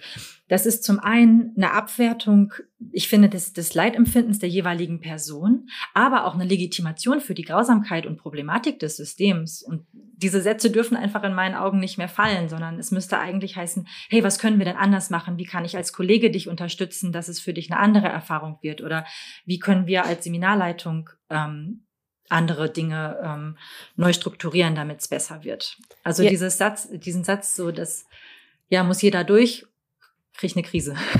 Absolut. Und an der Stelle auch nochmal ähm, so der Blick darauf, wie viel Kapazitäten auch Lehrkräfte, die arbeiten, haben. Ne? Ähm, also ich frage mich ganz oft so, wie soll ich meinen Referendarinnen gerecht werden? Wie soll ich das machen? Wie soll ich nach meiner ähm, vollen Woche dann noch äh, zwei Nachmittage äh, die in ihrer Stundenplanung beraten? Und ich habe so oft so ein schlechtes Gewissen, weil ich irgendwie nicht direkt auf Nachrichten antworten kann, weil ich es nicht schaffe, mir deren ähm, Ver Verlaufspläne für ihre Unterrichtsbesuche wirklich so durchzulesen, ähm, dass ich wirklich helfen kann. Also, dass ich, ne, ich, ich sitze auch oft in irgendwie den Nachbesprechungen, man geht ja dann mit in die Stunde, man darf mit in die Nachbesprechung, man darf auch ein Feedback geben und so. Und mir geht's eigentlich immer nur darum, dann positives Feedback zu geben, weil ich weiß, ich habe meinen Job im Vorfeld auch nicht zu 100 Prozent gemacht und ich kann jetzt nicht hier sitzen und die Referendarin aufgrund ihrer, äh, keine Ahnung, Sollbruchstelle äh, kritisieren, wenn ich gar nicht die, die Zeit hatte, mich so in ihre Stunde reinzudenken, dass ich da unterstützen kann. Und das ist ja auch wieder was, was das, was den Blick dann nochmal auf das große Ganze irgendwie ähm, öffnet. weil es ja einfach so ist, dass man dann als Lehrerin irgendwann zur Ausbildungslehrerin wird. Und selbst das kriegt man ja nicht beigebracht. Man wird ja nicht zur Fachleiterin, sondern selbst das ist ja dann einfach so. Ähm, du lernst jetzt von den Großen. So, die sind da und äh, du, so und das ist dann Teil deines Jobs. Ne? Also du, du kannst auch nicht sagen, ich mache das nicht, ich möchte das nicht. Es gibt Leute, die sich da natürlich irgendwie immer so ein bisschen duckmäuserig äh, verstecken und sagen, nee, bei mir passt das jetzt gerade nicht. Ne? Aber eigentlich, wenn du gefragt wirst von Referendarinnen, musst du sagen, ja klar, kannst du. Das Einzige, was du sagen kannst, ist, ich kann nicht fünf gleichzeitig betreuen. So, da gibt's halt irgendwie Grenzen. Und diese Rolle auch wahrzunehmen, ist auch gar nicht so einfach. Also das ist ja nichts, ähm, was man mal eben so macht. Und mit einem vollen Deputat, I don't know. Also ich frage mich da ganz oft, wie das überhaupt gehen soll und nehme dann meine Rolle häufig so wahr, dass ich sage, okay, ich mache das, was ich machen kann und versuche aber einfach in den Nachbesprechungen einen Impact zu haben, ähm, so dass der Fokus eben dann schon auch mal auf der Lehrerpersönlich Lehrerinnenpersönlichkeit liegt und dass ich dann immer noch mal betone, das war aber super gut und in den Stunden, die sie nicht sehen, macht die Person das und das, ne und ein gutes äh, Gutachten schreibe. Aber das muss man auch mal ne, was dieses wieder, ne, das Zusätzliche angeht, auch mal betonen, diese Gutachten, die man schreiben muss, das sind so gefühlte Doktorarbeiten, ne, die man irgendwie dann zusätzlich noch äh, formulieren muss, wenn man es ernst nimmt und wenn man dann jemand ist, der vielleicht auch an der Schule bekannt ist als eine sehr zugewandte Ausbildungslehrerin, dann schneidet man sich auch selbst ins Bein, weil dann kommen alle Referendarinnen zu einem und dann hat man da plötzlich noch fünf Gutachten, die man schreiben muss. Zusätzlich, wenn man zwei Korrekturfächer hat, zu den, keine keine Ahnung, 90 Klausuren. Ne? Also da ist ja auch irgendwas, was einfach rein logisch nicht so richtig funktioniert. Wo man irgendwie sagen muss, okay, wer hat da eigentlich welche Rolle und wer hat welche Aufgabe? So, und das ist jetzt nur kritisieren ohne Verbesserungsvorschlag, aber trotzdem spielt das da mit Sicherheit auch nochmal rein, wie wohl sich auch Referendarinnen mit ihren Ausbildungslehrerinnen fühlen. Denn zu sagen, ich habe da keinen Bock drauf, ist unter diesen Umständen auch legitim. So, und dann wird man irgendwie zu jemandem, der man gar nicht sein möchte, wenn man aber selber einfach komplett überfordert ist und sagt, ich kann es nicht, sorry, ich weiß nicht wie. Ja, das ist super schwierig. Das geht so ein bisschen damit einher, was ähm, die Bewegung Schule muss anders auch fordert, wirklich eine Reduzierung, äh, Reduzierung von ähm, dem Belastungskontingent von Lehrkräften, dass da einfach eine Neustrukturierung innerhalb der Aufgabenverteilung stattfinden muss, damit sowas einfach auch wirklich angemessen ähm, umgesetzt werden kann und damit Lehrkräfte nicht komplett ausgebrannt sind, weil halt neben dem Unterrichten und all dem, was noch kommt, sowas dann noch on, on top kommt. Ich finde das auch schade, weil ich auch immer wieder, übrigens in diesem Zusammenhang ganz liebe Grüße an dich, Jana. Ich habe das Gutachten nicht vergessen. Ja, ich muss ihr ähm. auch noch schreiben. Sie zu. Äh, es ist einfach so Und auch Sarah. Ja.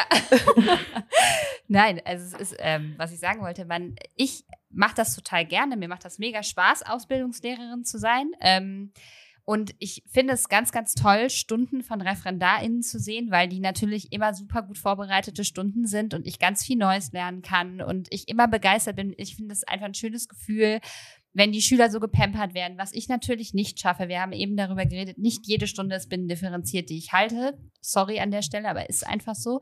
Wer ist auch völlig illusorisch und nicht realistisch zu glauben, dass es irgendwie mit einem vollen Stundendeputat auch nur ansatzweise möglich wäre. Egal, ich freue mich auf jeden Fall sehr darüber, wenn ReferendarInnen äh, bei mir in den Lerngruppen unterrichten. Und das ist ja auch ein Punkt, der wichtig ist. Das könnte man ja auch nochmal als LehrerInnen machen keine Fortbildungen. Das wissen wir. Darüber haben wir auch schon oft gesprochen. Und alleine deshalb ist es immer schön, einfach auch neue Methoden kennenzulernen, sich auszutauschen, ähm, fachliche und vor allem fachdidaktische Gespräche zu führen. Das schult ja auch die, das, den eigenen Blick einfach kritischen Blick auf den eigenen Unterricht auch nochmal ganz, ganz enorm, wenn man offen dafür ist. Das heißt, ich kann letztlich sogar als Ausbildungslehrerin davon profitieren, wenn ich ReferendarInnen begleite. Ähm, aber diese ganzen positiven Effekte, die das haben kann, aus den von Nicole eben genannten Gründen, äh, die kommen gar nicht so richtig zum Tragen, weil das eben eine Aufgabe von 50 ist, die ich neben dem Unterrichten in Schule noch parallel quasi mit mir herumtrage. Und das ist schade, weil man immer denkt, wenn Lehrer sich über zu hohes Deputat beschweren, das sind 25,5 Stunden in NRW. Und dann wird jetzt jemand, der eine 40 Stunden, 42 Stunden Stelle in der freien Wirtschaft hat, der denkt sich so, ach komm, ernsthaft? Und dann kann ich nur sagen, dass keine Lehrerin und kein Lehrer unter 50 Wochenstunden arbeitet. Und oft sind es eher 60 oder 65 Wochenstunden, vor allem wenn man zwei Korrekturfächer hat. Ähm, und da denkt niemand drüber nach. Und das ist einfach zu viel. Und das ist natürlich sowohl für Auszubildende in dem System als auch für Schülerinnen und Schüler einfach nicht so besonders schön, äh, weil man einfach weiß, dass man keinem Aufgabenbereich zu 100 Prozent gerecht wird. Das muss man einfach an der Stelle auch mal sagen. Und ähm, das, das ist auch, wie gesagt, in Bezug auf die LehrerInnen-Ausbildung, ähm, diese, diesen positiven Effekt, den das auch auf das System hat, ähm, der wird nicht gelebt. Und das ist, das ist wieder eine verschenkte Ressource an der Stelle. Und da wären wir wieder bei der systematischen Veränderung, die dieses gesamte System eigentlich bräuchte, ganz dringend. Auf jeden Fall. Und da haben wir noch kein Wort über diskriminierungsfreie Weiterbildung mhm ähm, verloren. Also das käme jetzt ja wirklich noch on top. Das sind auch alles Aspekte, wo ich gemerkt habe, ähm, in den letzten Jahren habe ich sehr, sehr viele Workshops besucht, euren Podcast gehört, das Lehramtsfestival besucht etc. Und ich habe so viel Neues gelernt, wo ich auch denke, das muss Teil der Ausbildung sein, weil Lehrkräfte so viel reproduzieren und so eine Verantwortung haben und so viele Dinge einfach ja, in diesen Zeiten, wie du es genannt hast, Nicole, des Umbruchs, da muss sich so viel ändern und so viel neuer Input reinkommen. Und ähm, da war jetzt bisher ja aufgrund dieser Strukturen jetzt ja noch nicht mal wirklich die Rede von, weil es einfach jetzt schon mhm. zu viel war.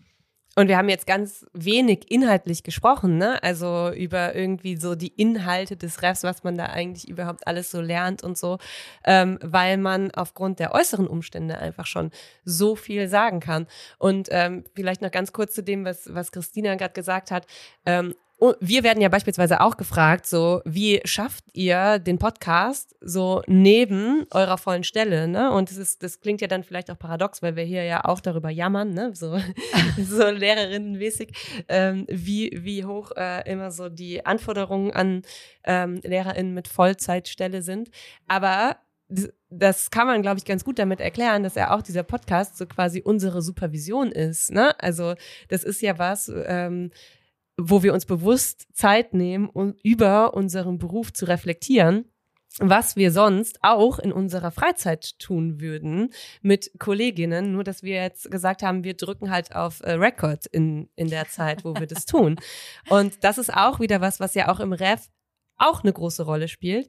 Ähm, Räume ne, für, für diese Dinge. In NRW beispielsweise, ähm, in, in meinem Seminar gab es Coachings.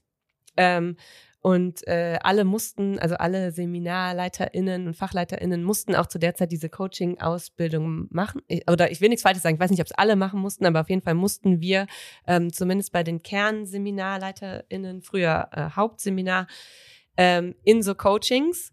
Aber damals habe ich das überhaupt nicht als Hilfe wahrgenommen, sondern aufgrund der Anlage des Referendariats einfach auch total irgendwie strategisch äh, genutzt. Also ich habe das, habe mir einfach überlegt, welcher Coaching-Anlass wäre jetzt auch für meine Gesamtposition so ganz eklig, äh, leistungsorientiert und möglichst wenig Aufwand, ein sinnvoller Coaching-Anlass, äh, bei dem ich mir nicht zu viel Arbeit mache, dadurch, dass ich darüber spreche und mich im besten Fall dann auch noch als super reflektiert darstelle und äh, SchülerInnen zugewandt oder sonst was, ne, ist vielleicht auch nicht der richtige Ansatz, kam aber aufgrund dieser ganzen Situation einfach so. Also es war total absurd. Ich habe das wie eine andere Aufgabe angesehen habe dann natürlich das Coaching gemacht und wie es dann auch immer so ist, wurde ich nachher von meiner Kernseminarleiterin gefragt, ob ich nicht ihr Coachie, heißt das dann glaube ich, sein könnte für ihre Coaching-Ausbildungsprüfung. ja, Surprise. Also so ist einfach mein Ref abgelaufen, ne? So, das war einfach so, sorry, aber was hatte ich vor diesem Coaching? Einfach gar nichts. Ich weiß, dass ich da so stand und musste dann immer so auf so Kreise, die auf dem Boden lagen und da immer so Perspektiven wechseln, ne? Also so ein bisschen so wie so systemische Therapie, ne? Standst du halt so. Nein, ist ja und, sinnvoll. Aber ja, wenn nein, man also, beraten also, werden möchte, ich möchte an ja. der Stelle nochmal sagen, sorry, dass da so reingrätsche, es ist wahrscheinlich ein guter Ansatz von dem Seminar hier in Köln gewesen, dass ihre äh, SeminarleiterInnen als Coaches ausbilden zu lassen. Ich will das gar nicht in Zweifel ziehen, ne? Genau. Ja. Aber der Grundsatz jeder Beratung ist die Freiwilligkeit. Das heißt, ich kann immer, wenn ich ein Beratungsangebot mache, ist das ein Geschenk. Wenn ich zur Beratung gezwungen werde, dann ist es eben kein Geschenk. Ja, und dann kannst du halt versuchen, dann sehr gut zu machen. Oder du kannst halt sagen, so, also was machst du damit? Wir mussten zwei Coachings machen. Wir mussten. So, und das ist halt auch wieder sowas, das ist so, so ein Aktionismus, ne, der halt auch in dieser Ausbildung einfach immer wieder kommt. So, oh, wir sind nicht äh, persönlich genug, wir achten nicht genug auf, auf die äh, Menschen, die wir da ausbilden. Ja, dann machen wir on top einfach noch die Pflicht von Coachings. Verbindlich. Ja. What? Why? Niemand versteht das. Ich finde ich finde das gerade so spannend, ähm, weil ich habe zum Beispiel persönlich sehr gute Erfahrungen mit Coaching gemacht, auch mit Coaching-Methoden, die wirklich für mich augenöffnend waren, wo ich dachte so, boah, geil, danke dafür, auch für diese Art der Gesprächsführung, weil die Leute da ja schon nochmal ein bestimmtes Training bekommen. Ähm, aber ich glaube, da ist wirklich der Aspekt der Freiwilligkeit das Drehmoment, wo man sagt, entweder man erachtet es auch als, sinnvoll und ist dafür offen oder man denkt sich so, Nee, danke. Aber ein Gedanke ist mir gekommen. Äh, manchmal heißen ja auch in manchen Bundesländern die äh, Gespräche nach den Unterrichtsbesuchen Beratungsgespräche. Müsste man auch. da nicht auch eine, eine Freiwilligkeit generieren? so, nee, möchte ich nicht. Das ist tatsächlich ja. so. Also wenn du eine systemische Beraterinnen-Ausbildung machst, dann ist völlig klar, dass ähm, man immer auf dem Schirm haben muss, dass das Freiwilligkeit äh, ja. des Gegenübers äh, voraussetzt. Das ist einfach so. Jetzt ist natürlich oft in der Ausbildungssituation nicht von Freiwilligkeit die Rede, aber da muss ich mir halt bewusst sein, mit welchen Begriffen ich sozusagen hantiere. Und ich verstehe, warum die, bei uns in NRW die Gespräche nach den Unterrichtsbesuchen Beratungen heißen weil man natürlich suggerieren möchte, man ist zusammen auf einem Weg, man möchte einen Prozess begleiten. Man darf aber auch nicht vergessen, dass den Seminarleiterinnen ja nichts anderes übrig bleibt, als sich am Ende eine Note zu setzen, die übrigens bei uns ja nie genannt wird. Hm. Also bis ganz zum Schluss kriegt man zwar ein inhaltliches und methodisches und so weiter Feedback, aber da es ja Beratungsgespräche sind, gibt es keine Note. Das heißt, auch da ist nochmal ne, die, das Mächteverhältnis oder die Hierarchie, die da hergestellt wird. Es ist wirklich schwierig, das noch ernst zu nehmen als Beratungsgespräch, wenn ich aber weiß, mein Gegenüber muss ja sich Notizen machen, weil er mich am Ende benotet. Und jemand, der berät, darf eigentlich nicht benoten. Das ist auch quasi klar, wenn es um Beratung geht. Mhm. Schwierig. War auch ein Aspekt, der in einer Sprachnachricht äh, vorkam. Und ähm, um da was das angeht, dann nochmal eine Ebene reinzuholen, ist ja auch total absurd, weil ja Teil der Ausbildung ist, dass man selber lernt, wie man SchülerInnen benoten soll. Und in der Ausbildung selbst wird dann aufgrund dieser Paradoxie des Ganzen und aufgrund der Tatsache, dass immer so geclaimed wird, wird, ja, es geht um die Progression und deshalb möchten wir nicht von Anfang an Noten geben. So, äh, hä? Ich muss ja aber von Anfang an Noten geben bei meinen SchülerInnen und das soll ich hier gerade lernen, aber bei mir selber wird dann gesagt, das ist gar nicht möglich, weil wenn man von Anfang an Noten geben würde, dann könnte man nicht so gut auf die Progression schauen. Also ich äh, plädiere jetzt nicht dafür, dass es die Noten geben muss, ne, sondern ich plädiere dafür, äh, darüber nachzudenken, wie absurd das mit diesen Benotungen überhaupt ist, weil da dann anerkannt wird, ah ja, bei unserer eigenen Ausbildung funktioniert das mit den Noten ja gar nicht. Ähm, deshalb machen wir es einfach nicht und alle hängen immer in der Luft und wissen nicht, was, was mit ihnen ist. Aber gleichzeitig äh, sprechen wir dann in der Seminarsitzung über Leistungsbewertung und gehen davon aus, dass Leute, die gerade von der Uni kommen, dann in Berlin ab Moment eins Noten geben können. Äh, ja. Okay. Herzlichen Glückwunsch. Gut, da sollte man dann vielleicht mal hinschauen. ja, also es gibt unendlich viele Aspekte, auf die man schauen kann. Hast du noch irgendwas, wo du sagen müsstest, äh, wo du sagen würdest, das würde ich auch gerne an der Stelle jetzt so mit Blick auf die Zeit wirklich, wirklich nochmal rausstellen oder das ist was, ähm, was ich auch gerne teilen würde oder was wir vielleicht auch in die Show Notes packen. Du hast ja auch so im Vorfeld äh, deinen äh, TED Talk, äh, nicht deinen, ne, aber uns so, so eine Inspiration genannt, die sich auch zum ähm, Denken angeregt hat. Also was sind vielleicht noch so, so Dinge, die du den HörerInnen mit auf den Weg geben wollen würdest, bevor du eh eine Hausaufgabe stellen darfst? Oh, ich habe jetzt gerade gar nichts Konkretes. Mir ist nur in dem Gespräch, was ich wirklich so fantastisch und bereichernd fand zwischen uns jetzt deutlich geworden, wie vielschichtig und ähm, ja auch paradox und teilweise mit Spannungsfeldern behaftet diese Ausbildung einfach ist und dass es deswegen wahrscheinlich für so viele Menschen eine schwierige Zeit ist und ähm, dass da einfach ja ganz ganz viele Baustellen sind, an die man einfach mal schauen muss, wie man da was ändern kann, damit sich ähm, die Dinge ändern. Weil wie geil wäre es, wenn Lehrkräfte bestärkt und vorfreudig und wirklich erwartungsvoll in den Beruf gehen. Ja. Und ansonsten würde ich mich einfach freuen, wenn ähm, ReferendarInnen, die das jetzt hören, gerne auch auf mich zukommen, ihre Erfahrungen teilen. Ähm, ich trete da sehr gerne in Austausch mit allen HörerInnen. Das ist ein tolles Angebot. Wir werden auf jeden Fall deine Kontaktdaten verlinken. Und das gilt natürlich auch für uns, ne? Und vielleicht Immer. kann man sich darüber ja auch wiederum vernetzen. Es gibt auch so tolle Accounts, ne? Und ich bin im, ähm, bei Insta, Social Media auch immer in so einem Zwiespalt, weil ich immer glaube, wenn ich Referendarin, also zu der Zeit hatte ich Insta, aber ich habe, es gab noch nicht diese diese sehr äh, spezifischen Themen, so ne? Da ging es um Fotos und äh, jetzt gibt es ja wirklich so ganz viele Feeds, die sich auch nur mit dem Ref auseinandersetzen und so. Und ich weiß immer nicht, ob mir das helfen würde oder oder ob es mich auch überfordern würde, ne? weil das so eine, so eine sehr persönliche Sache ist. Aber vielleicht kann man ja trotzdem auch anbieten, ähm, Vernetzung zu schaffen. Ne? Also wenn man irgendwie einen Post macht oder unter dem Post der Folge ne, kommentiert und sagt, ey Leute, ich bin auch gerade im Ref, ne, ähm, irgendwas dazu schreibt thematisch, dass man einfach ähm, durch das Miteinander ins Gespräch kommen, vielleicht auch so äh, bundeslandübergreifend einfach Leute findet, mit denen man auch mal darüber reden kann, ohne dass das immer in dieser eigenen Ref-Gruppe, die ja auch alle in der gleichen Bewertungssituation sind, stattfindet, sondern auch so mit ein bisschen Blick nach außen. Ja. Also ich glaube auch, dass da eine Gemeinschaft und ein Austausch sehr, sehr wichtig sind und sehr wertvoll sein können, auf jeden Fall.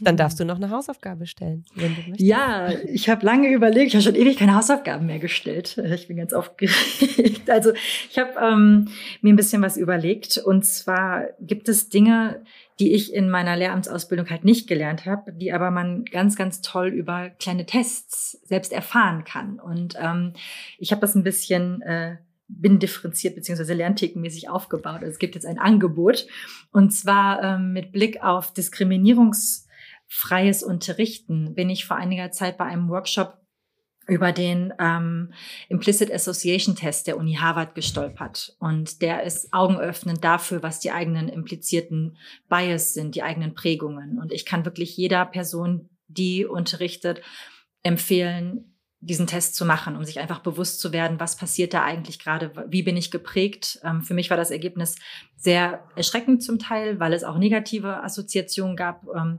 und ich glaube, eigentlich sollte jede Lehrkraft diesen Text, äh, diesen Test machen. Und deswegen würde ich, wenn ihr den nicht schon gemacht habt, ihn euch als Hausaufgabe aufgeben oder den HörerInnen. Ähm, ansonsten, falls ihr den schon gemacht habt, finde ich es auch sehr schön, ähm, oder jetzt durch die Arbeit am Street College, die ich jetzt mache, ähm, einen Stärkentest gemacht zu haben. Der ist vom Gallup-Institut. Da lernt man seine fünf größten Stärken kennen, weil ich glaube, es ist das Beste für sich als Mensch, zu wissen, was man überhaupt gut kann, um sich daran auch zum Teil festzuhalten, aber auch um zu merken, was einem leichter fällt und um so ein bisschen sein Handeln auch einzuordnen. Dieser Test ist allerdings nicht kostenfrei. Der kostet ähm, in Verbindung mit einem Buch um die 17 Euro. Und da ich nicht weiß, ähm, ob jeder, jeder, ob ihr das investieren wollt, gibt es die Alternative dafür, den ähm, Meyer-Briggs 16 Personalities Test. Ähm, ich weiß nicht, ob ihr den kennt. Ähm, da kann man wirklich auch schauen, wie man selber aufgestellt ist. Und ich finde, dass, dass so ein Wissen über vielleicht auch nicht wissenschaftlich fundierte Sachen jetzt, bis auf ähm, das von der Uni Harvard, dass ein Wissen über einen selber einem enorm hilft, wenn man in eine Ausbildung geht, wenn man im Referendariat ist, aber auch wenn man mit einer Klasse agiert. Weil je besser man sich selbst kennt, desto besser kann man auf Dinge auch reflektiert reagieren, sich in der, ähm, innerhalb der Klasse verorten. Und genau, deswegen war das meine kleine Hausaufgabe an euch, so ein paar Tests zu machen. Dankeschön, liebe Clara. Wir danken dir von Herzen. Ich finde äh, die Hausaufgaben klasse. Wir Mega, müssen ja, wir das dann veröffentlichen? Ja, wir, das wird ja immer wilder. Wir dürfen ja nicht zu der Hausaufgabe sagen. Wir müssen mal überlegen, in welchem Rahmen. Ich glaube nicht, dass wir unsere Personality-Checks auf Instagram Nein, Oh, wow. Da habe ich nicht drüber nachgedacht. Das ist schon okay. ja, was wir vielleicht machen können, ist das irgendwie nochmal reflektieren. Was hat das, ja. ne? genau wie du das eben gesagt hast, ähm, was macht das denn mit einem, wenn man dann sowohl eine Erkenntnis vielleicht auch äh, im negativen Sinne hat, dass man natürlich auch Prägungen besitzt, von denen man sie lieber nicht hätte oder von denen man ähm, gedacht hätte, man hat sie nicht, so sagen wir mal so rum. Aber was ich ähm, auch ganz wichtig finde, und das finde ich ganz, ganz toll, ist äh, gerade als Schlusswort für diese Folge, dass es eben auch Testverfahren gibt, in denen die, es, äh, die Stärken quasi herausgearbeitet werden. Und das finde ich äh, als Support, als Self-Empowerment äh, für äh, Studierende oder für Leute, die sich gerade im Referendariat befinden oder auch für Lehrkräfte, finde ich super geil.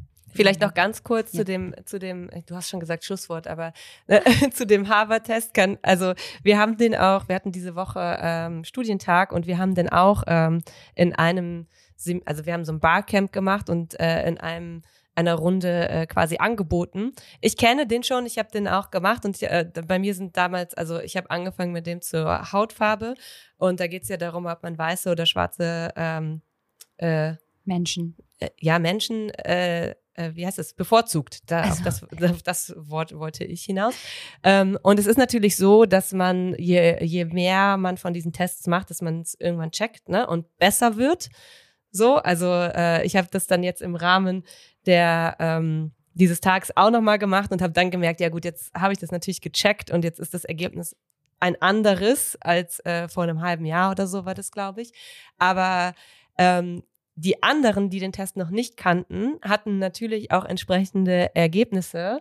Und dann ähm, ging es direkt darum, was sehr spannend war, äh, dass man in so eine Abwehrhaltung dem Test gegenübergegangen ist. So. Und wenn das bei euch passiert, ähm, glaube ich, ist äh, das auch das Spannende, immer zu schauen, warum.